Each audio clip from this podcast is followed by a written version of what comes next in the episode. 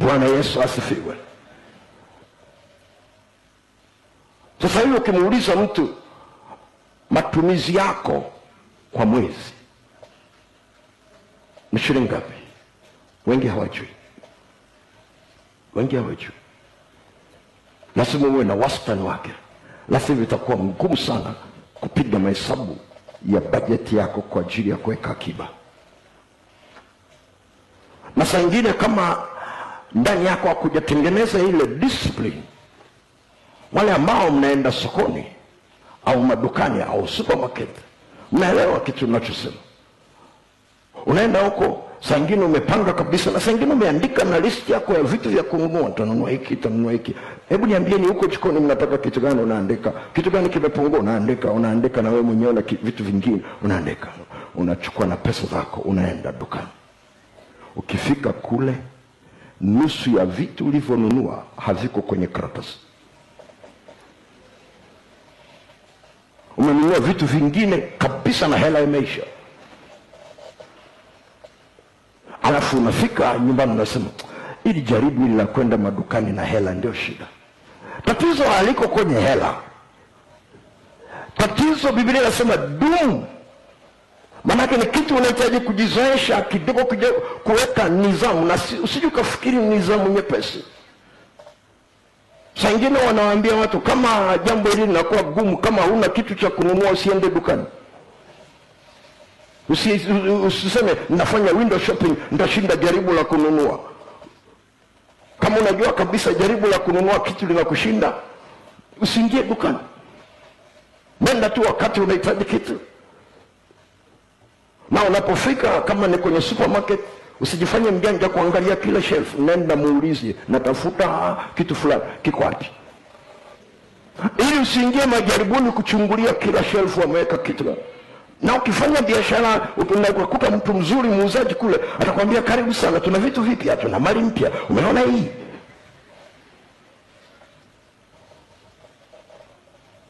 Bwana yesu asifiwe. Bwana yesu asifiwe haleluya wakati ule nilikuwa nasafiri mwenyewe napoenda nje nikirudi lazima nihakikishe nimeingia kwenye duka nimnunulie mke wangu pafyu na ilikuwa kazi lazima niende. Sangine zinakuja pafyumu mpya nyingi. Ilibidi mpaka nijue namna ya kusoma perfume. Na kutafuta imewekwa kitu gani kule ndani lakini nijifunza kuomba. Mungu ni perfume gani ambayo mke wangu ataipenda? Nijifunza kuomba. Na nilikuwa naenda moja kwa moja. Wale ambao wanaingia kwenye maduka perfume wanajua. Utakuta wafanyakazi na perfume mpya mpya. New product new product. Anataka kukupulizia. Ujaribu upulizie try try try unaweza ukaharibiwa hapo hapo. Kwa hiyo mimi wakiniambia naambia "Ah, ah, kuna kitu natafuta. Tukisaidia naambia no. Saa hiyo ninaomba mungu nionyeshe. Akinionyesha naambia teremsha ile. Saa ingine hata sijawahi kuisikia inanukiaje, lakini najua ni kitu mungu alichonipa na ninainunua na nitampelekea mkeo. Na ataipenda. Lakini ni nizamu ngumu sana kwa watu wengi sana kuingia kwenye maduka na kumpa nafasi roho mtakatifu. Akusaidie kuchagua kitu kwa sababu lazima itakuwa ngumu. Mke wangu anajua. Nikiingia kwenye duka la vitabu naanza kujiombea. Mungu saidia hili jaribu. Mungu saidia hili jaribu kwa sababu napenda kusoma. Huwezi kuwa mwalimu usipende kusoma. Lazima usome ujue wenzako wamepata kitu gani kutoka kwa mungu. Kwa sababu huwezi kupewa kila kitu. Kwa hiyo napenda kusoma. Kwa nikiingia kule ndani nitachukua vitabu vya kusoma sasa na vya akiba ya baadaye. Kwa hiyo naweza nikajikuta nisipokuwa mwangalifu nimetoka na burungutu kubwa la vitabu namna hii. Na vingine hata sikubajeti kununua na inakula pesa ambayo haikutakiwa kuliwa saa ile na watu wengi sana wanapata shida namna. Ndio maana lazima uwe na Biblia inapozungumza matumizi yaliyo ya lazima, maana yake lazima uweke bajeti ya kwako. Tunaenda sawa sawa, tunaenda sawa sawa. Okay, ukiingia ndani ya nyumba ni vitu ambavyo kwa wale ambao wako kwenye ndoa wanahitaji shule tofauti kidogo na wale ambao wako peke yao, kwa sababu ukiwa peke yako niwe peke yako na Roho Mtakatifu mnatengeneza hiyo bajeti wewe na Roho Mtakatifu na Yesu, vinatosha, vinaisha. Lakini mkishakuwa na familia, huwezi kufikiria peke yako, lazima ufikirie kwa upana kidogo, na kwa sababu hiyo mnagawana majukumu. Wakati Mungu alipokuwa anatusemesha hili somo, tulipokuwa tunaanza na ninaanza kutafuta kujua matumizi yetu kwa mwezi ni shilingi ngapi, niligundua sijui. kwao, nikamuuliza mke wangu matumizi yetu kwa mwezi ni shilingi ngapi? Ilikuwa rahisi sana kwake. Kila mtu ana nizamu ya kwake. Bwana Yesu asifiwe! Bwana Yesu asifiwe! Haleluya! Mke wangu atatunza rekodi. Ngoja nitoe hiyo siri kidogo. Anatunza rekodi ya matumizi yake kwa atajua kila siku, hata akienda saluni kama amelipa shilingi elfu ishirini ataandika. Kama wameenda sokoni, anataka kujua zimetumika shilingi ngapi, ataandika. Kwa nikitaka kujua gharama za matumizi yetu kwa mwezi, kwake ni kitu rahisi sana kuniambia matumizi yangu ambayo tunaenda nayo kwenye hivi kwenye hiki kwa mwezi huu ni kiasi hiki, kwa mwezi huu ni kiasi hiki. Tumechua wastani wake, tunaongezea vitu vingine hapo, kama kuna matumizi ya magari na nini, unaweka huko ndani ili kusaidie, kwa sababu hawezi kusema sehemu ya tano itawatosha chakula cha kipindi cha wakati wa njaa kama hana uhakika na matumizi ya nchi nzima katika kula chakula lazima hiyo sehemu ya tano mungu aliifunua kwa yusufu kwa sababu alikuwa anajua matumizi ya chakula cha nchi ya misri kwa mwaka. Tunaenda sawasawa bwana yesu asifiwe. Bwana yesu asifiwe. Haleluya haleluya. Sasa turudi kwenye kile kitabu cha, cha mwanzo sura ile ya arobaini na saba mwanzo arobaini na saba ni kuonyesha jambo pale. Mwanzo arobaini na saba kuanzia ule mstari wa kumi na tatu mpaka wa ishirini na moja. Mwanzo arobaini na saba kumi na tatu mpaka ishirini na moja.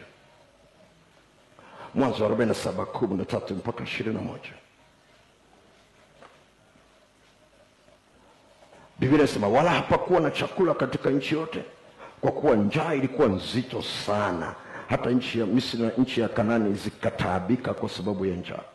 Yusufu akakusanya fedha zote zilizoonekana katika nchi ya misri na katika nchi ya kanani kwa nafaka walioinunua. Yusufu akazileta zile fedha nyumbani mwa farao. Fedha zote hebu sema fedha zote.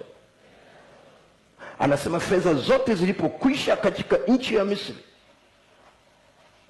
na katika nchi ya Kanani. Wamisri wote walimjia Yusufu wakisema, tupe sisi chakula, kwa nini tufe mbele ya macho yako? Maana fedha zetu zimekwisha. Yusufu akasema, toeni wanyama wenu, nami nitawapa chakula badala ya wanyama wenu, kama fedha zenu zimekwisha. Wakaleta wanyama wao kwa Yusufu. Yusufu akawapa chakula badala ya farasi, badala ya kondoo, badala ya ng'ombe, badala ya punda, naye akawalisha chakula badala ya wanyama wao wote mwaka ule. Sema mwaka ule, sema mwaka ule, sema mwaka ule. Okay, angalia mstari wa kumi na nane. Na mwaka ule ulipokwisha, wakamjia mwaka wa pili. Kwa nini nataka uone? Mungu alisema weka akiba ya nafaka, wao wakaweka akiba ya pesa. Yusufu aliweka akiba kwa malengo, wao hawakuweka kwa malengo. Fedha yote ya nchi nzima iliisha mwaka ujaisha. Mwaka wa kwanza ujaisha, fedha nzima iliisha, nchi nzima, na bado wanahitaji kula chakula. Yusufu akasema leteni wanyama, wakapeleka wanyama. Wale wanyama haikuwa taimu yao ya kuwauza njaa. Wangekuwa na akiba, wasingewauza kwa sababu wanasikia njaa, wangewauza kwa sababu ya utaratibu walio nao. watu wengi sana hawajachua ukiendelea hapa mbele mwaka wa pili waliposema na mifugo yetu imeisha tumebakiwa sisi na ardhi. Hii chukua. Kasome biblia yako. Waliuza viwanja vyao.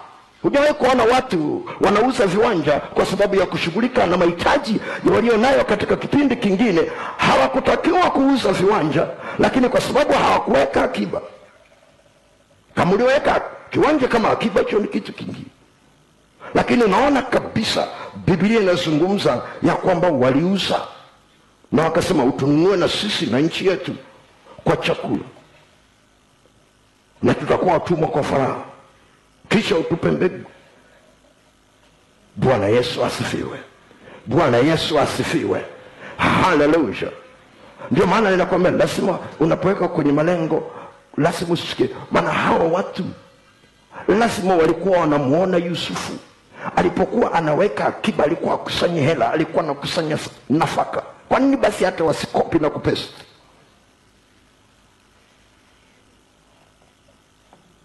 Kwa nini wao waliamua kuweka akiba ya fedha? Wakati mungu amesema akiba ya nafaka.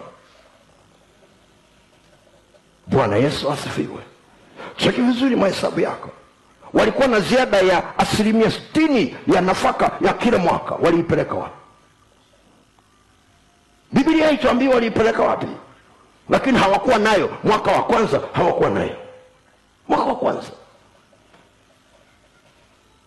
Katikati ya nchi nzima kila mji ulikuwa unajenga magala. Na kila mtu aliyekuwa navuna alikuwa anaambiwa leta sehemu ya tano. Kwa hiyo si kitu kilikuwa kinafanyika kwa kuficha. Lakini walinyamaza. Hujawahi kuona saa ingine unakuta serikali inaweka akiba ya mahindi watu hawaweki akiba ya mahindi. Lakini wanataka njaa ikija serikali wape mahindi. Wengine hawajasikia. Usinikasirikie. Unaweza ukawa na akiba ya mkaa lakini huna akiba ya mahindi. Ni kwa sababu unaona umuhimu wa kuwa na akiba ya mkaa kwa sababu unafikiri mahindi yatapatikana tu kirahisi. Kwa nini akiba ya mkaa unaweka? Kwa sababu unajua kuna msimu mkaa haupatikani kirahisi. Kwao unaweka akiba kwa sababu umeshajua kwamba haupatikani kirahisi kuna kipindi mkaa unapanda bei kwa hiyo angalau unakuwa na store ya kuweka mkaa inakuwa yako lakini angalia chakula